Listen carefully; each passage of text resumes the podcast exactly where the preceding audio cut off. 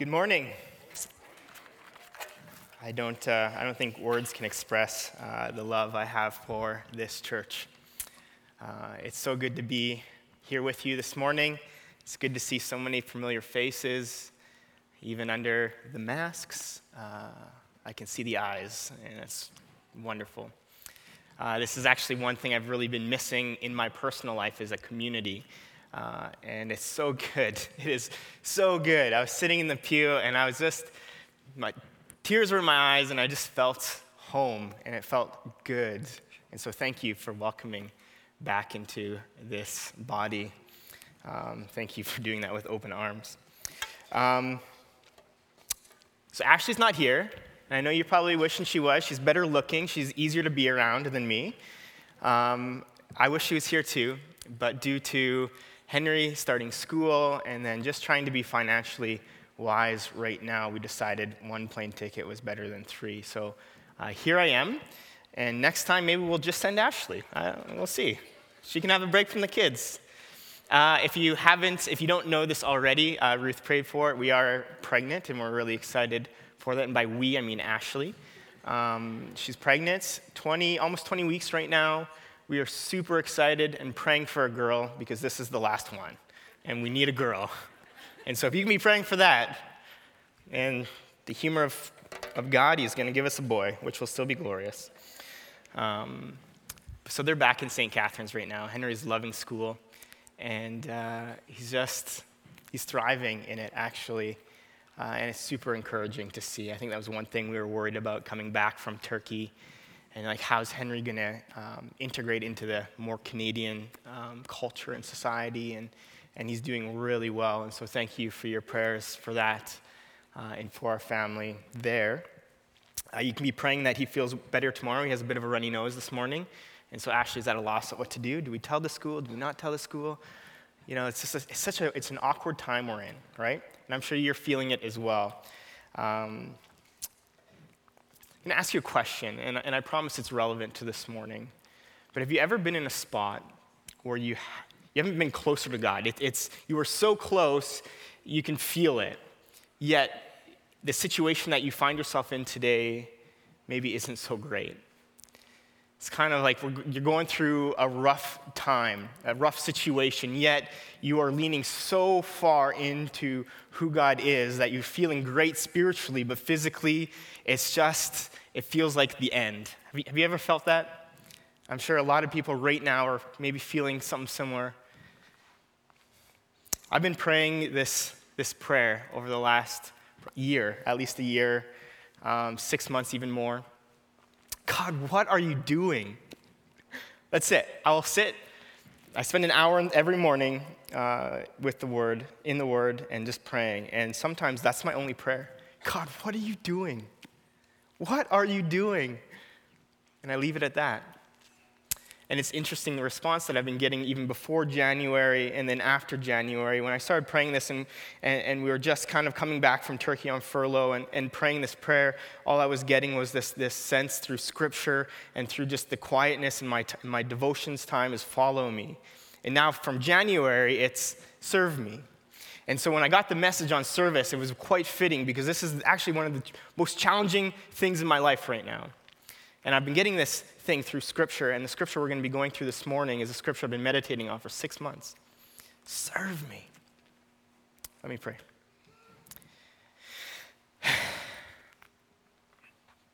Father, thank you for the blessing to be able to serve you. May we grow in knowing just how to do that. Father, may you be glorified this morning, I pray. In Jesus' name, amen. I'm an emotional guy now ever since January, and so if I start crying, I apologize for that, even though I'm told I should never apologize for my emotions. That's coming from Ashley. Um, but ever since being kicked out of Turkey and, and being detained and, and going through all of this emotional stuff, I don't know what it is, but the smallest things will make me cry. And, uh, and so bear with me because this message is for me, and I pray that it's for you as well. And I trust that the Holy Spirit will be working in your hearts this morning. Past few months have been hard for Ashley and myself, and, and, and from January being kicked out of Turkey and, and the transition of moving from Turkey to Grande Prairie and asking this question, God, what are you doing? And, and all of a sudden now there's this opportunity to apply for a position that I, turned, that I didn't want, um, but it came back up now that we're in Canada. And so we applied, didn't think I would get it. As of May, I was appointed the next director of an organization, which is mind blowing to me because, look, I'm like 12 years old, you know? And, and look what, so again, praying, God, what are you doing? God, what are you doing? And then we go from there and we move all the way to St. Catharines in the middle of this COVID thing where there's no rest stops and we've got two kids in a van and we're driving and there's, you can't get food and there's no, there's no bathrooms. And it's like, God, what are you doing? Why did we do this? And we move into St. Catharines and we move into a house that we didn't expect. God, what are you doing? And in this past June, um, a dear friend of ours passed away while serving overseas. Uh, she was the maid of honor on our wedding, uh, super close to Ashley. And uh, that was hard for us as a family. God, what are you doing? We were grieving, grieving her. Some of you actually even may know her. I'm not going to say her name because this is being recorded. But um, we're grieving this loss, but she was with our company, so we're working. We spent days on the phone with people. Some people here we even called, letting them know what happened. God, what are you doing? What are you doing? How do I serve you in the middle of this? A lot of other little things. And I know I'm not saying this to say, hey, look, look at our lives and look how awful it's been, because I know for a fact there's people sitting here who've, who've had it worse than we have. I'm saying this as an example of uh, this or a question how do we serve god in, in, difficult times how do we how do we humble ourselves to a point where we can freely serve him when we are struggling whether personally or individually. A question of god how do i serve you? I can barely put food on the table for my family. God how do i serve you? My child is going uh, in another direction away from you. How do i serve you in the middle of a failing marriage? How do i serve you when i can barely keep a roof over my family's head? How do i serve you in the middle of this? I don't know if this is a question you guys have think, thought about, but it's sure, it sure is a question I've been thinking a lot about recently. How do I serve you? And it's interesting because spiritually, I don't think I've ever been better. I'm in the Word a lot more, I'm in prayer a lot more, and it's because of my spirit of desperation. I need Him. I want to be close to Him because I am hurting. With all this crap that we've all gone through this year, one thing holds true, and it was actually, I was talking with somebody out in um, the foyer uh, this morning about it, and it's something we can grasp to is God is good. No one can take that away. God is good. And if God is good, and if we believe that, then serving Him should come naturally, right? Well, it should. during COVID, the active service might look different, but the message's heart is the same. It's the same. So, why do we serve? Maybe better question we should be asking is who do we serve? Who is it we serve? Who is it that we serve? I think, I, I think we forget to ask that question from time to time. At least I know I do. Because I, I think if we can truly understand who we serve, it'll help us hash out why we serve, especially in hard times. Romans 12, verses 1 and 8, is a passage I, I go to multiple times a week, probably for the last six months. I'm there all the time. It's, it's, it's on my mind. I'm walking, um, I'm walking through the office. I'm thinking of Romans 12. I'm, I have a little motorized little push scooter I go to the office on. It's quite fun. Uh, I feel like a, I really do feel like I'm 12, um, but it's a great commute. And when I'm on the scooter, I'm thinking of Romans 12. When I'm sitting at home, I'm thinking of Romans 12. It's, it's just, it's been embedded into my brain so much so every time I read it, I get, I get something new out of it. Like, Yesterday morning, I was, uh, I was in my devotions and I was meditating on this passage again, and one word that I've never really thought of stuck out, and I was like, oh, great, now I have to rewrite my message because this one word now is just, it just changes everything. But Romans 12, verses 1 to 8, I believe this is uh, Paul's definition of service. I think it's a great definition of service. When we think of Romans 12, oftentimes as if, if, if you've grow, grown up in the church and you've gone to camp and, and Sunday school, you think of Romans 12, verse 2, the, the, the classic memory verse of do not conform any longer to the patterns of this world. And sometimes we just remember that passage, but we need to take from verse 1 to verse 8 to get this clear picture. And Paul answers these two questions Who do we serve? Why do we serve? And then he goes into the outcome of that service. So, starting in verse 1, if you want to follow along with me, I'm going to stop periodically, uh, and I'm sure more than my notes suggest because i will probably think of something else I want to say. Starts in verse 1. Therefore, I urge you, brothers, in view of God's mercy, to offer your bodies as living sacrifices, holy and pleasing to God. This is your spiritual act of worship. Do not conform any longer to the patterns of this world, but be transformed by the renewing of your mind. Then you'll be able to test and approve what God's will is, his good, pleasing, and perfect will. We're going to pause there for a second. First, we need to understand who we serve. And uh, this is a small enough, enough group. If, you, if just reading the first verse, what sticks out to you? What's a descriptive word that Paul uses to describe God? You can yell it out, it's okay. Mercy. Mercy. Do you know God's mercy? Do you understand that word? You know, understand what it means? I think sometimes we can breeze past it. In view of God's mercy, what does that mean? What does that mean? Well, it means that while we were still sinners, Christ died for us. It means that God gave everything so that we could have everything. Not the possessions, but life. It means that while we were, while we were in the deepest, darkest pits, God pulled us out. When we were enemies, we became friends. Mercy. Mercy is not force. He didn't have to give it to us but he chose. Do you wonder? I, I, I think, at least for me, I take my salvation for granted. But we're saved. We have life.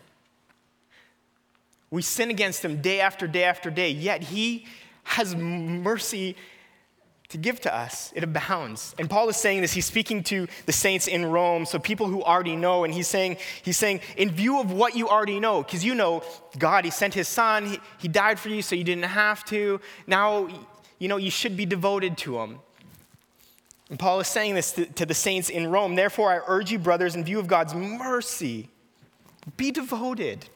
Offer your bodies as living sacrifices. This shouldn't be even a question. And this is, this is an act of worship. This is an act of service. This is an act of service.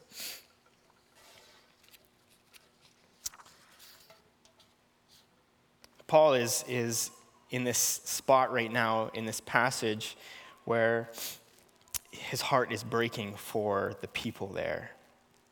He wants to see them better. Um,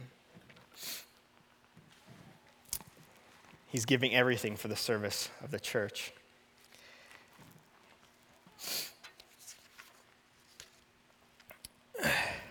Mercy.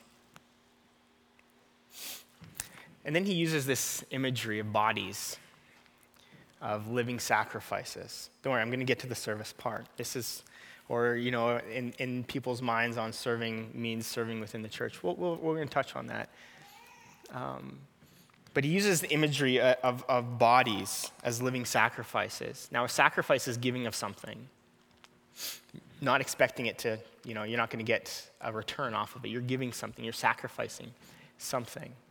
Now, and, and Paul is saying, hey, you need to give everything, your body as a living sacrifice. And so, in my mind, how I'm rationalizing this is, is, is God, okay, I'm going to give you myself as a tool to be used by you.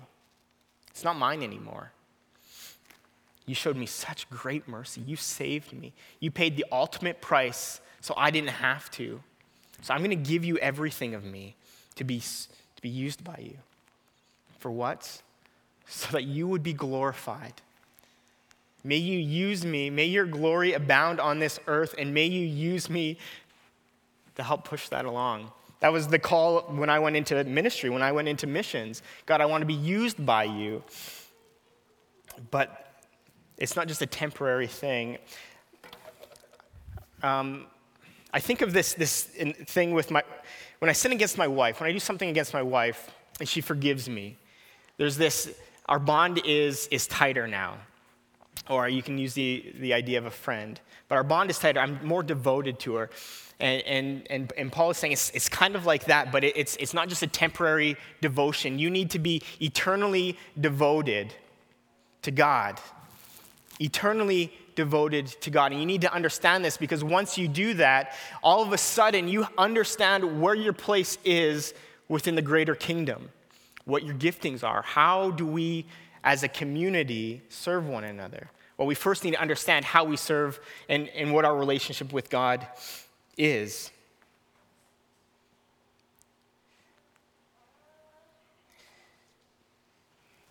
He uses this word urge. This stuck with me yesterday. It's not a suggestion. It's not a, if you're feeling up to this, guys, if it, if it fits your day, you know, I suggest that you just give your bodies as living sacrifices. No, he's urging them. There's more passion in that. He's urging them. This is not a question. This is not a suggestion. This is what we need to do as as believers, we need, need to understand our salvation.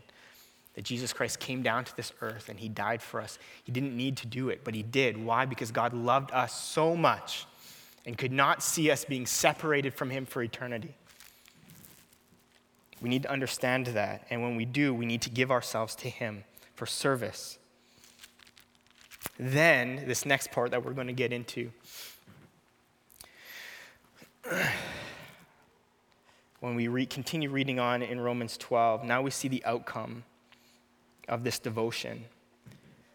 When we understand who we are in God, in Christ, when we understand our salvation, and then when we give ourselves completely and wholly to Him with no strings attached. Meaning, when you're in a spot and you know the Lord's leading you there, but you're fighting it, and you say, No, I'm not going to go. You know, let's say you're called into missions. God, I know I have giftings and you're calling me into missions, but I refuse to go to that country. All of a sudden, you're not giving your whole self to Him. We need to give our whole self, our whole being, to be used by God. And when that happens, beautiful things will take place. And we'll see that within the body. And there's a reason why Paul started with that. Because, secondly, now it's how do we act as a community?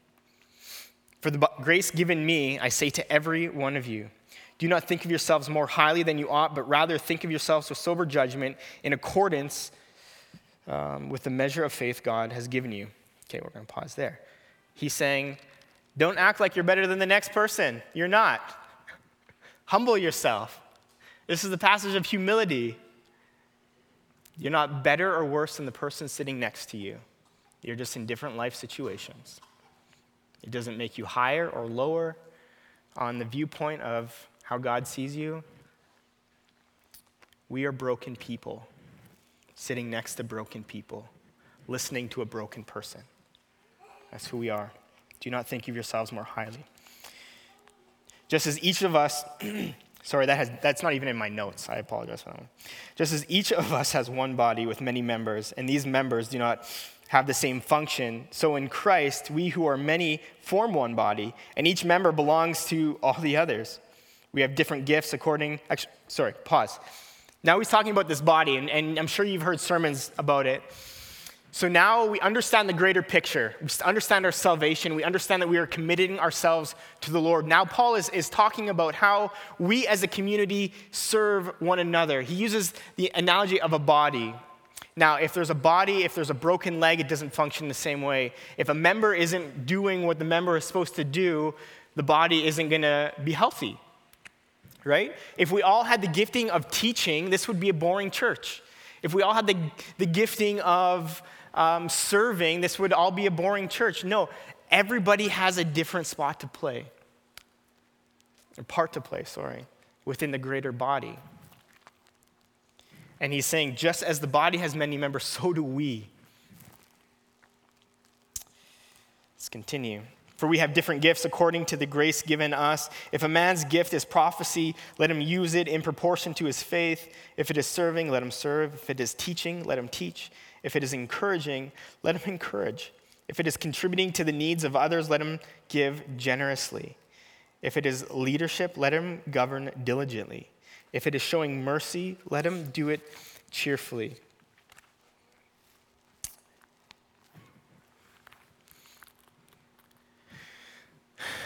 we are to serve and we are to contribute. And once we are in this spot of, all right, God, I, I trust you. I know who you are. I know what you mean in my life. I know that you came and died for me when you didn't have to. And so I'm committing myself to you in service. Now, what do I do? Well, figure out what your giftings are. What do you like to do? How can you contribute? And I'm not talking about programs. Programs are, are a huge part of, of a church, and I get that, and they're necessary to an extent.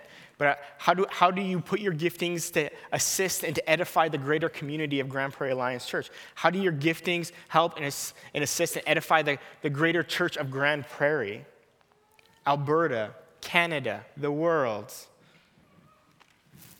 How do we serve now that we understand where we sit with God and that our bodies are not ours anymore, we are to give them up. We are to sacrifice them for the service of the God that we serve.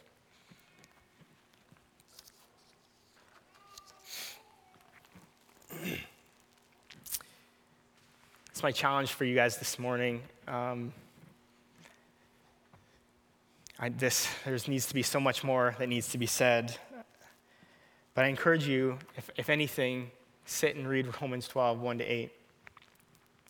If anything, sit and ask God, where do I fall under this umbrella of Grande Prairie Alliance?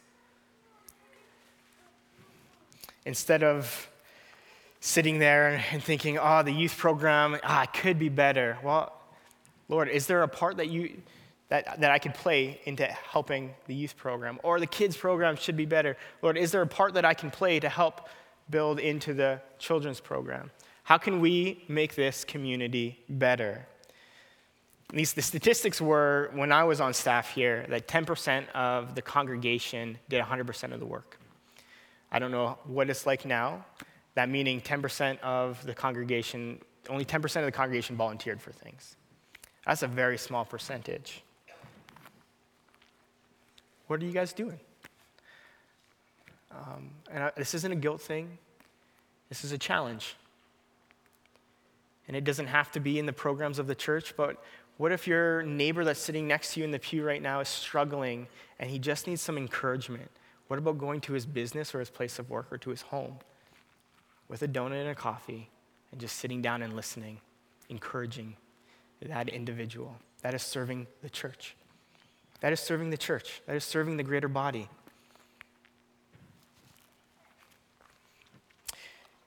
God so loved the world that he sent his one and only Son, that whoever believes in him will not perish but have everlasting life. We believe that. And if you truly understand that message, serving should come naturally, even in hard times. Let me pray. Father, I feel like I've said a lot and I've went a hundred different locations and I don't even understand all the areas I covered, but Father, I pray that one thing got through to every single person sitting here. I pray that our hearts were challenged this morning. And if not, I pray that our thinking was changed. God, we need you so desperately. We need you as we serve our community. We need you as we serve our families. We need you even as we take care of ourselves. Holy Spirit, I pray that you just continually be drawing us closer to you, drawing out the things we need to confess, the things we need to work on. I pray that we would be better. I also pray, Father, that you would use this church for great things and, and not just this community within the walls, but the community outside the walls as well. I pray for the leadership of this church. I pray that you would give them wisdom on how to lead and serve the body well. I pray for the elders, and I pray that you would give them wisdom on how to serve and lead this body well. God, we need you, and we need more of you day after day. Pray all this in Jesus' name. Amen.